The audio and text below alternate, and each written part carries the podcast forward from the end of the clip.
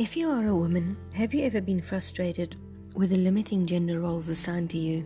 If you are a man, have you ever come face to face with a woman who is angry for being treated as just a woman? Hello, I'm Dr. Adele Gascoigne, a prophetess of God, social scientist, theologian, conflict resolution expert, and a Proverbs 31 woman. In today's episode, we will look at the nature of the Proverbs 31 man. For ages, men were taught that they are the providers and protectors. In the past few decades, the role of men as teachers in the family and community has also come forth strongly. Yet, this paradigm misses the crux of a man's role. In this episode, we'll investigate what that key missing ingredient is.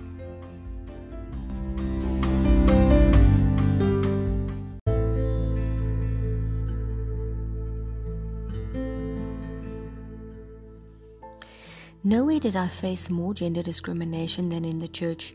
When God called me into ministry, He told me to teach men, specifically to correct error in the body of Christ and in leadership regarding the role of women.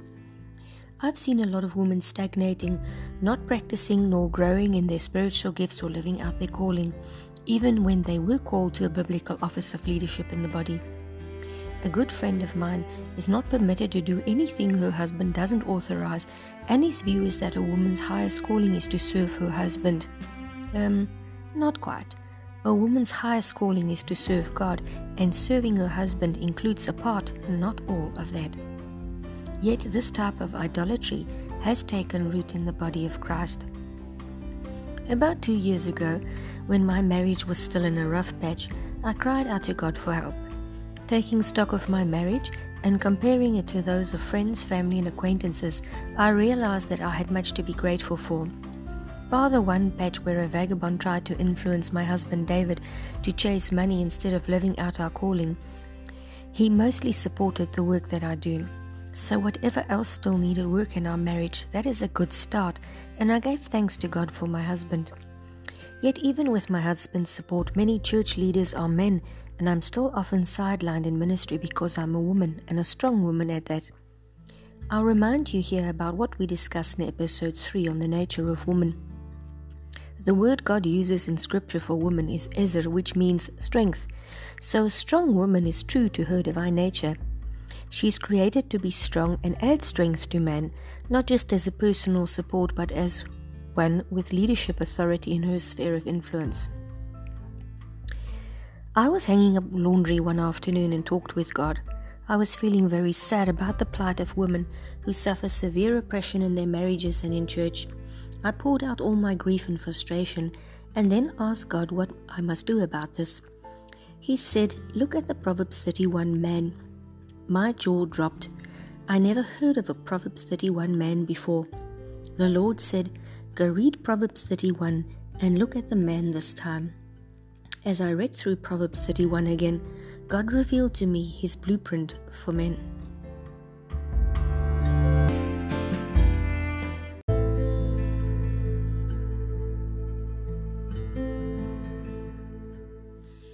Years ago, before I even met David, the Lord said to me that I must prepare for my husband coming. He said my husband will be, as all men should be, an anointed enabler. What is that? I wondered.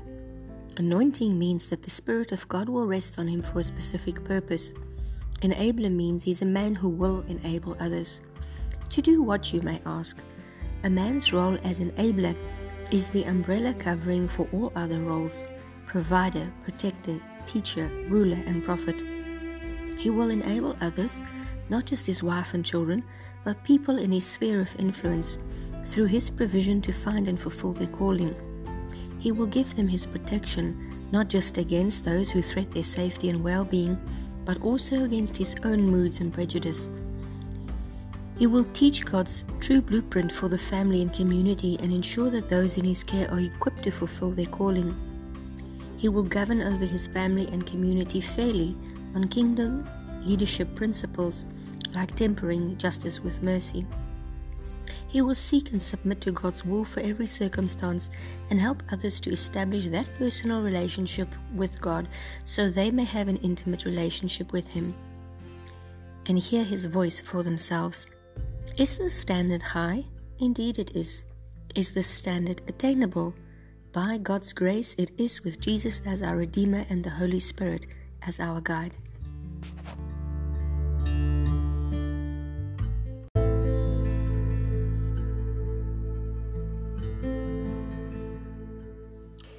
What is a Proverbs 31 man like as a husband?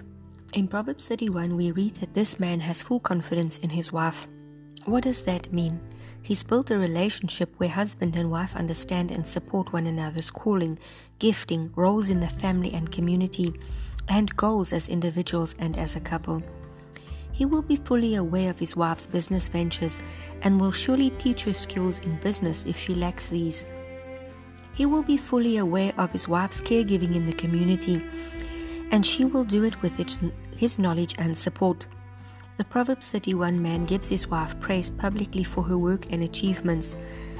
He's her biggest cheerleader, chief supporter, and helps his wife to fulfill her calling as it honors both him and the Lord.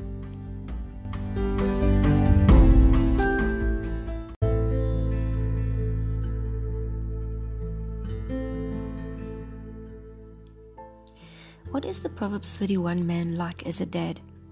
A Proverbs 31 man teaches his children to build an intimate relationship with God and to find and fulfill their own calling. He knows the unique plan God has for each of his children and equips them uniquely for their life's work. If he lacks the skill, he seeks a mentor for them, and if God appointed one for them, he yields to that mandate and authority. Far too many parents decide what careers their children must train for, and children must yield because the parents control the purse strings. A Proverbs 31 father sets his own ideas and will aside and submits wholly to God's plan and purpose for his children. A Proverbs 31 man realizes he is a steward of his children and answerable to God if he fails. He teaches his sons to be Proverbs 31 men and his daughters to be Proverbs 31 women. He will also teach his children to choose a spouse who will build a Proverbs 31 marriage and community by their side.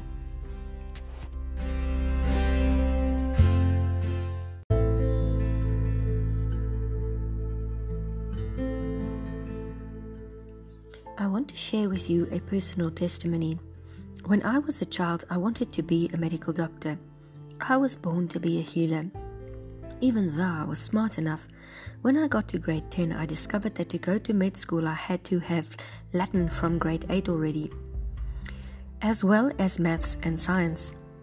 Academic performance was not important to my parents, and they only started paying attention when I was in grade 12 and their friends began to boast about their kids starting or finishing university. God called me into ministry around that time, and specifically into the mission fields of Africa. But I was informed that I would go to university and my subjects were chosen for me. I was ill suited for the path my father chose and changed it halfway through my first year. I did graduate university, but found myself unemployed due to political changes in South Africa. I was trained for the diplomatic corps, but a moratorium was placed on employing whites in state departments. So there I was, living far outside the bounds of my calling and not using my innate talents and gifting as a healer. Life has taken me on many detours, but it took about two decades to get back on track. By God's grace, those years were not wasted, as I've learned much that I can apply in my ministry and healing practice today. Still, I see many people getting derailed or sidetracked simply because parents decide what kind of vocational training they're prepared to pay for. God is often not even consulted, let alone his will yielded to. It damages the parent child relationship as well as making it difficult to get back on course. Some people never recover from this type of setback. I'm content that I am able to help people heal by other means through coaching, aromatherapy, massage work, and deliverance ministry. But a part of me sometimes still yearns for the chance to study and practice medicine, a chance that was denied me so long ago.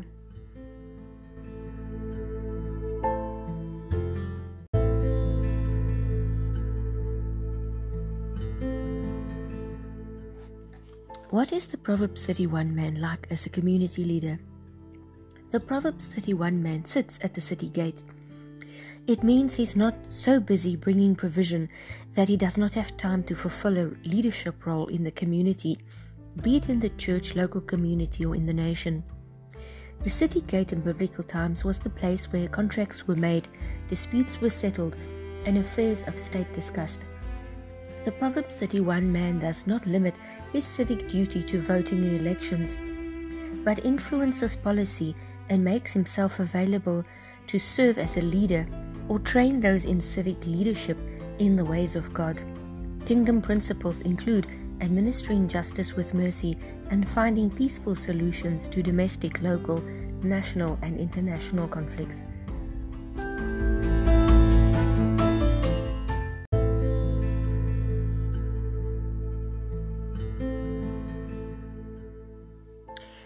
Let us look at the character of a Proverbs 31 man. Any man can grow into a Proverbs 31 man. It isn't left to chance, but requires a closer look at the values and character he needs to be that man. A Proverbs 31 man does not simply accept values that were handed down to him, but check if they are in line with God's word and will. If they are not, he will adjust his mindset and actions to God's blueprint and help others to follow suit. He will build character consistent with God's blueprint for manhood. There are around 300 character qualities, and some of them will surely be part of the Proverbs 31 man. So he will be fair and just, accessible, polite, showing compassion and mercy, reliable, loyal, faithful to God and wife, to name just a few of his desirable qualities.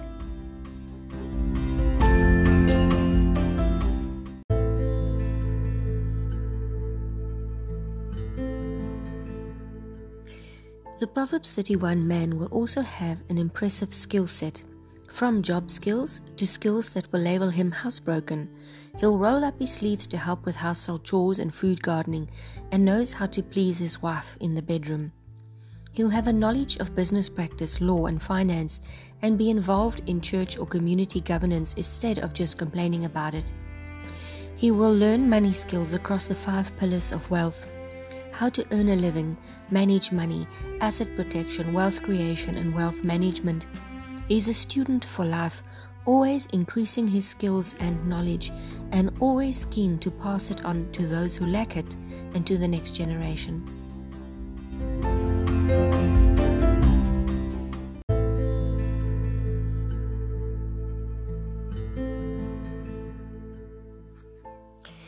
I was hoping that David would give this testimony to you himself, but alas, my husband is not feeling very well today. He's having trouble with his spine plating again.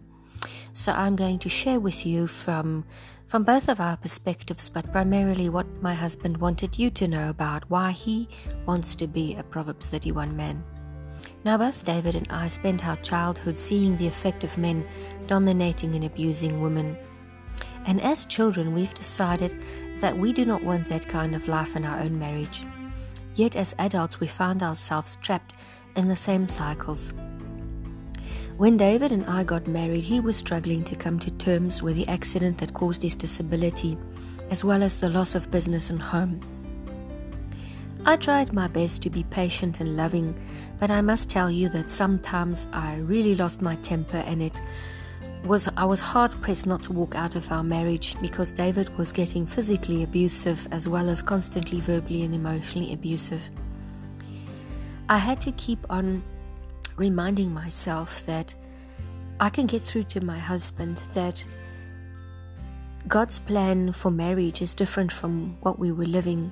So I kept reminding David that we need to follow the example of Scripture, not what was said for us by our parents in the community.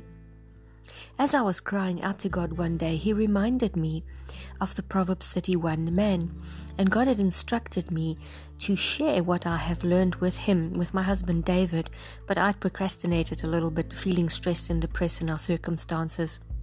So one day, I simply knuckled down and I got down to writing what God had shown me.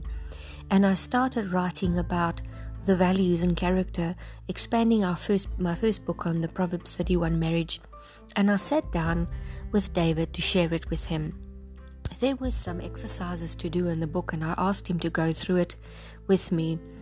And eventually, David said to me after the first one or two exercises, he said no, he would like to go through these exercises himself.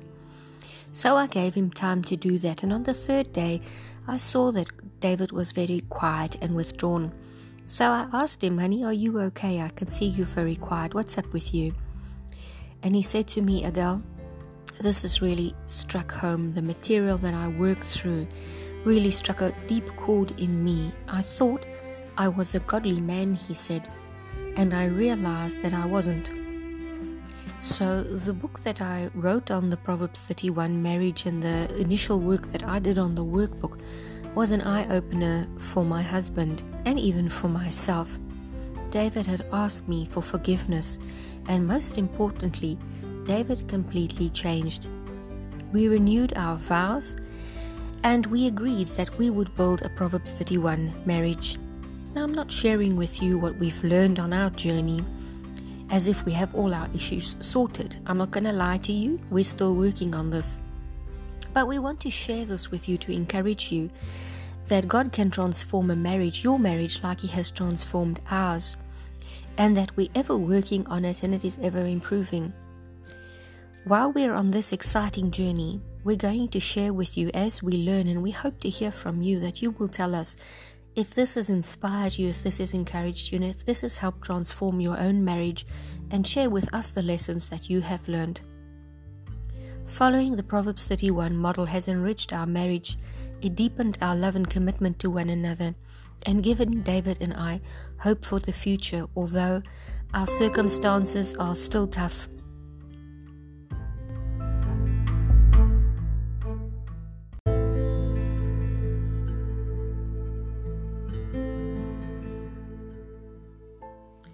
The Proverbs 31 man is a catalyst of transformation in our homes and community. The model for the Proverbs 31 marriage was given in scripture nearly 3,000 years ago, yet sadly, through ingrained man made customs and traditions, it has not yet been implemented in society today. It is time that men realize their role as anointed enablers that enables the women and children God has placed in their care to come to the fullness of their purpose and calling. It is a poor testimony when the church, the body of Christ, is crippled and limping along because women are not encouraged and enabled to live out their calling and gifting for the benefit of the whole society. It is time for the whole body to be fully functional and lead in the coming of our Lord Jesus Christ.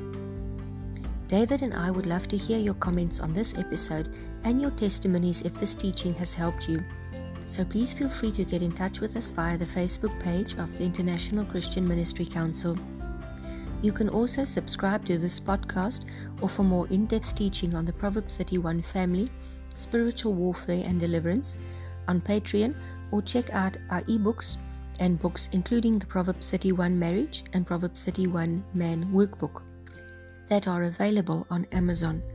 The Proverbs 31 Marriage ebook gives a general outline of the model while the workbook for men that's available as an ebook and in paperback goes much deeper into the values, character, spiritual gifting, and skills a Proverbs 31 man must cultivate to reach God's highest standard of manhood, marriage, and leadership.